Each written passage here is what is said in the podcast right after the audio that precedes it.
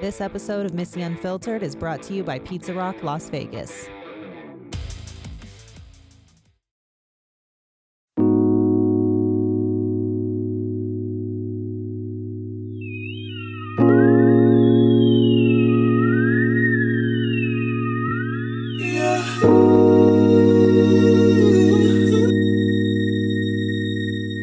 you want to know a fun fact about me? I almost joined the military when I was 18 years old. Another fun fact that directly correlates with that at the time, I was also working for Grainger and drove a forklift. I'll explain later how they relate. But it's funny how many turns life can take and where it can eventually end up. So I spent the whole summer after high school in like a weird fairy tale. First, let me start with the hoopla. Okay, one of our senior class teachers threw a party at the end of the school year every year for her students at her house. She called it Hopper's Hoopla. She was so fucking dope though. It, it wasn't creepy or anything like that. Like her husband was an FBI agent. It was like a safe neighborhood. There wasn't any alcohol. But I started playing like kids games, tag, hide and go seek, and I randomly got a crush on a boy that I never even talked to in school. It was literally like a schoolgirl crush. Like I started liking this dude after he tagged me. Like what the fuck? So, anyway, I spent the whole summer with this boy, which looking back, I'm super bummed about because I missed an entire summer with my girlfriends. Such an important summer, too, because it's like right before everyone goes off to college. He lived on the outskirts of our town in like the middle of nowhere on this huge piece of land. You, you needed a tractor to like cover the whole backyard. It was huge. His parents hated me. okay. Like they were pharmacists and they didn't like the bimbo blonde who was keeping their little boy out all night. And this dude was a scumbag, by the way, like nothing innocent about him at all. And I think he had like three of us who was playing at the same time. But anyway, his mom absolutely despised me and would call me by his ex girlfriend's name on purpose, and it, which honestly, good for her. Like I'd probably do the same thing if I was his mom, but whatever. So he did go on to marry one of us three, and it wasn't me, obviously, or the ex that his often his mom often called me by. So near the end of summer, I started working a seasonal position at Grainger. If you don't know what Grainger is, it's like a company where you could literally buy everything in the world to build stuff or do plumbing or repairs or whatever. So my aunt, who is like one of my favorite people on the planet, um, she's worked there for years, used to work there for years at this time. Let me actually just take a second to shout Kathy out because I fucking love her. Okay. She's my mom's sister. So obviously she's amazing. And her and I got super close when I got pregnant and she started coming to Vegas with my mom. So, Kathy, I'm so grateful for you and our relationship. Like she's so involved with the twins and in my life. And I just fucking love her. So, anyway, so Kathy gets me and my mom and my grandpa this job. And it's literally eight hours of sorting nuts and bolts and washers, like individually packaged washers. like if you know what a washer is, it's like the littlest fucking thing. Anyway, it was great money, horrible hours, but worth the 40 minute drive every day. So I did this while I was transitioning into school at Akron. And it wasn't too far from Grainger, so it worked out perfect. Uh, my first week of class, that boyfriend showed up at my dorm and like beat on the door like a crazy person because I didn't answer my phone for a day. Um, and I don't even know how he got all the way up to my room. Pretty sure he needed like a pass to even like enter the building, but he did. And that's why we broke up. Um, it was a clean break too. Never talked again. Like no big deal. So working graveyard and trying to attend 7 a.m. class was not the business. Plus, when I did get my paychecks, I spent them on partying and alcohol. Um, and my classmates thought I was a stripper. And I actually didn't find this out until years later.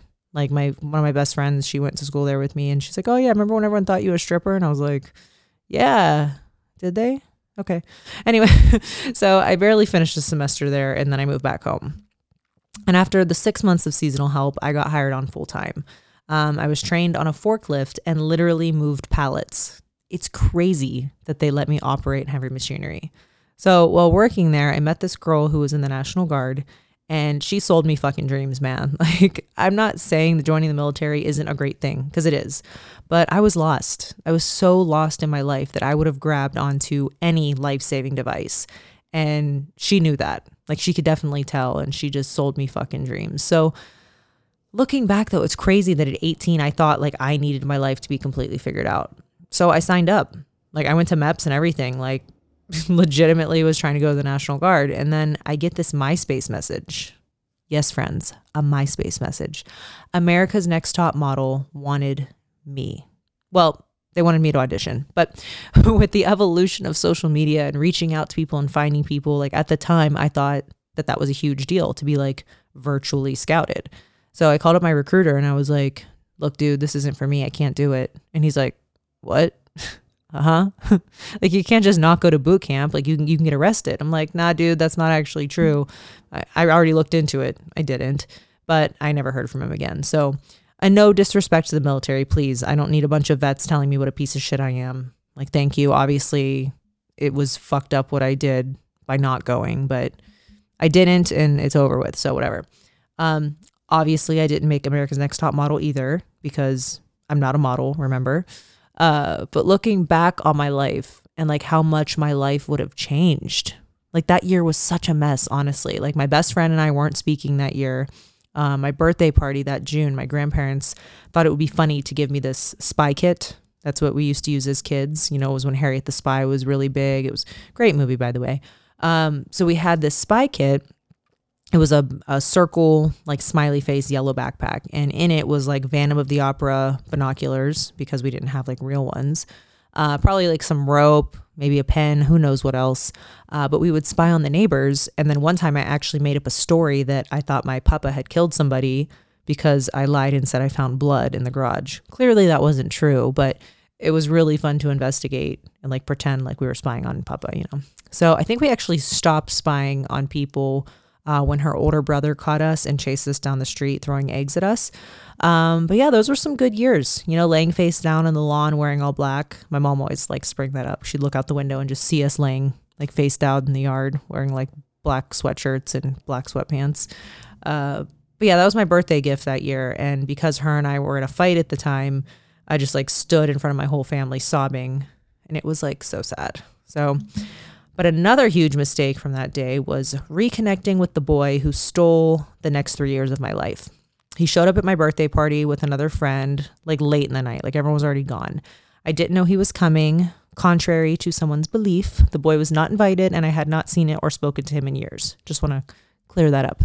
Um, but for whatever reason, that spiraled into hell for the next three years of my life. And I don't need to go into any detail about it because I've learned to not think about anything regarding that time in my life, but that was just the start of like a horrible next three years. But I've always believed, or at least wanted to believe, that everything happens for a reason. Like, what's that one country song? Like, some of God's greatest gifts are unanswered prayers. Like, how many times did you wish a relationship had worked out and it didn't? And then you end up meeting like your husband or your wife. Like, sometimes we end up in the wrong place at the wrong time, yes, but other times it's right like the inconvenience of forgetting your wallet at home you know that could be the universe getting you to dodge like a car accident. Like seconds can change your life for the good or the bad but you don't have to accept that you have to accept that sometimes things don't go the way that you want because something bigger and better is coming. Like if i would have went to the military i know for a fact that i wouldn't be looking at my twins today. If i never moved to vegas i would have never had a job that allowed me financially to pay for ivf you know, and I mean, in general, my life would not be the same at all if I stayed in Youngstown. And I don't want to blame it on the city. I love where I'm from, but like, I probably would have been sucked into a black hole like everybody else there. Not everybody, but some people in my life.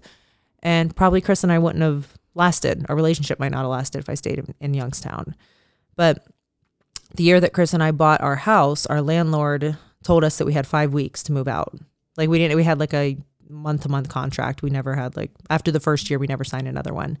And they were like, "Oh, sorry, we want to sell. You have 5 weeks to move out." And like we had just filed our taxes just a few weeks before that and for whatever reason, Aurora's social security number was wrong on the paperwork and it didn't process.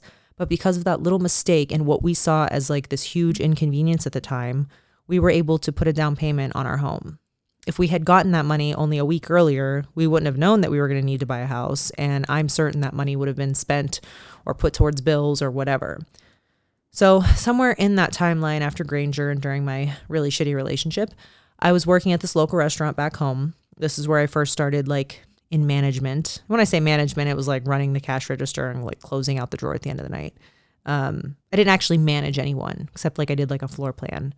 But this is also where I learned how to decorate cheesecakes, which is obviously a new side hustle for me and keeping me very busy. Um, but even just that little experience I had at this restaurant, and Janetta's for anyone listening in Youngstown, um, I was able to make a living and a career here in Vegas. So thank you to them because goddamn, they have the best Italian greens and chicken bronze in Youngstown. And I'm not saying Drai's looked at my resume and said, wow, I see you have management experience. You should help run this multi million dollar venue. No, but it gave me the leadership skills and the confidence in myself because that's all life is. It's just little experiences that give us knowledge for what lies ahead, especially when they're bad experiences, so we could teach future generations not to make the same mistakes. And that's what boggles my fucking mind about people who watch their shitty parents be drug addicts and then they follow in those same steps. So if you feel like things just aren't happening fast enough or the timing isn't quite right, wait, because there might be something amazing ahead. If you're sad over a boy or a girl, just wait. Someone might be unexpectedly coming into your life. Every choice we make starts this chain of events, the butterfly effect. If you haven't seen the movie, I highly suggest watching it. But think of like one major or minor thing that if it didn't happen, you wouldn't be where you are today. Maybe it was the night that you went to that bar for the first time, like me. Maybe not. but take every moment in your life and look at it as an opportunity to set something great into motion. You can hit me when it's over, what's up? You can hit me when it's over, what's up?